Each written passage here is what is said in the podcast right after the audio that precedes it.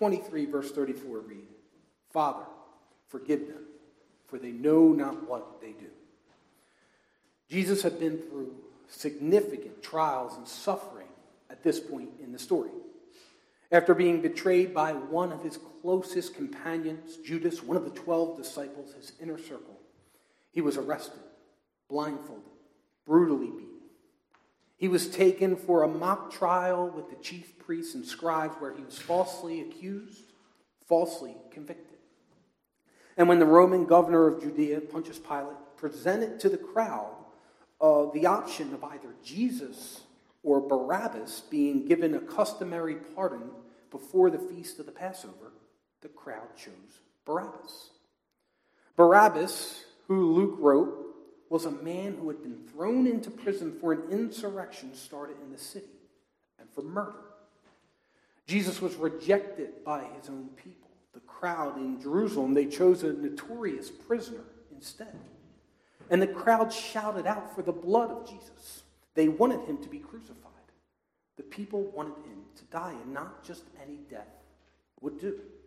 They wanted the shameful death of crucifixion, an execution method reserved for slaves and severe criminals. The death on the cross was one of severe suffering. It said that the victims could hang on the cross from anywhere from several hours to a few days before they died. The wounds from being nailed to the cross would likely get infected. Their legs were often broken, so they would put up less of a fight to make the process go quicker. This is what was done to him. Yet, in all of this, Jesus didn't condemn his, his accusers or his murderers. He didn't seek revenge or vengeance. He chose in the first words to pray for their forgiveness, to pray for the forgiveness of those who had done this to him. There are a few things that Jesus models for us in this prayer. First, Jesus models praying for others. The earthly ministry of Jesus was saturated with prayer. Jesus was constantly praying for others, and he did so even in his dying moment. Jesus taught us to be persistent in prayer, and he modeled this persistence. He could no longer heal with his hands because his hands were nailed to the cross. He could no longer walk from town to town being among the people because his feet were nailed as well. But he continued his ministry through prayer. His attitude of prayer is a model for us, his people regardless of your situation. You can pray for others. You can pray for sinners. You could be bedridden, wheelchair bound, but you can still pray. Jesus did it while he was nailed to the cross. And you can believe in the power of prayer because Jesus himself believed in the power of prayer. You're commanded to prayer because prayer is good for you and it's good for us collectively as his people. God doesn't need our prayers, we need our prayers. God delights in our prayers because it's in prayer that we humble ourselves before Him.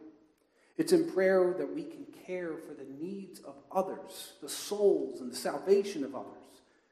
And by praying, you don't relieve yourself of the responsibility to care for others, but you can recognize God's sovereignty, not only over every situation, which often can be theoretical, but also over the particular situation that you're praying about. But Jesus didn't only pray for others.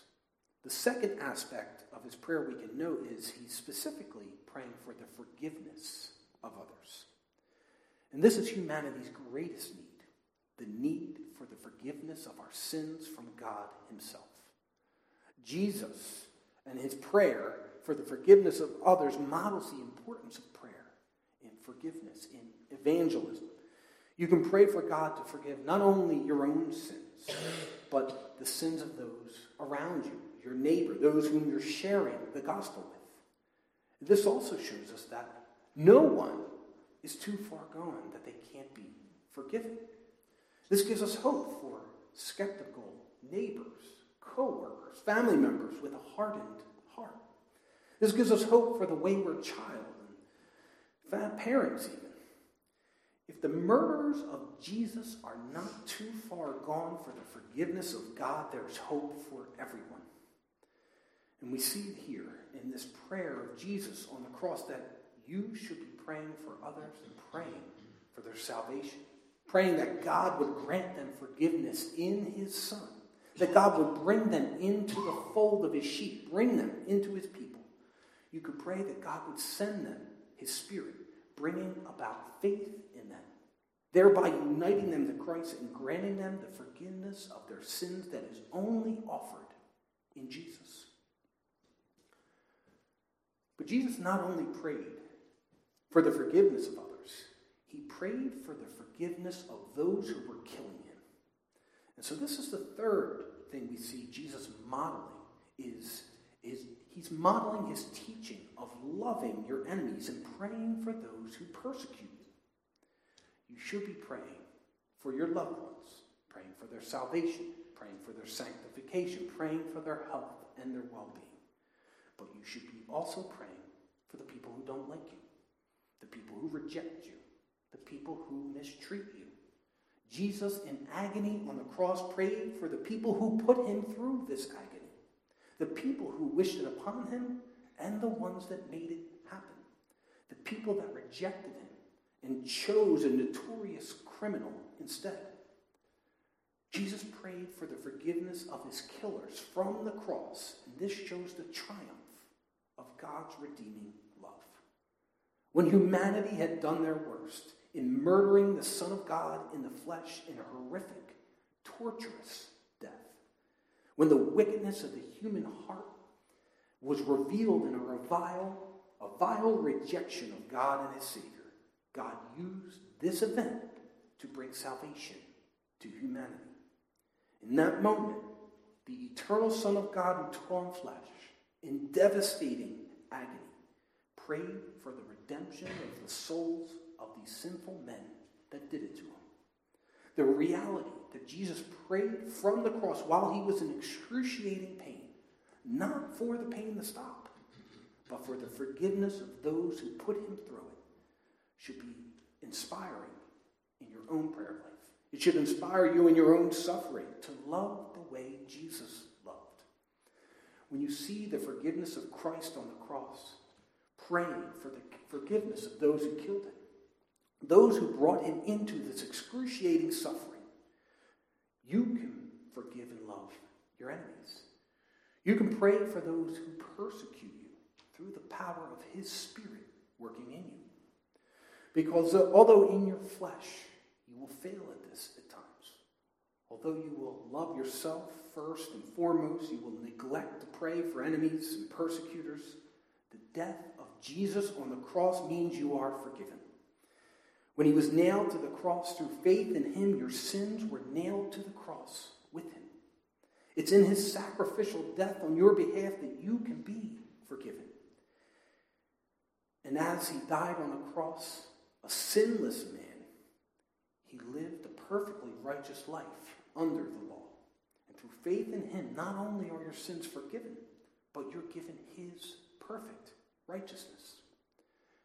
It's through the sacrificial death of Jesus on the cross that you're given new life in Him. And it's through this new spiritual life in Christ that you can model with joy praying for persecutors, loving enemies. Through the Spirit of Christ working in you, you can pray for the forgiveness of others, even your enemies, even while you're suffering. Even praying for those who have caused you suffering because Christ loved you first.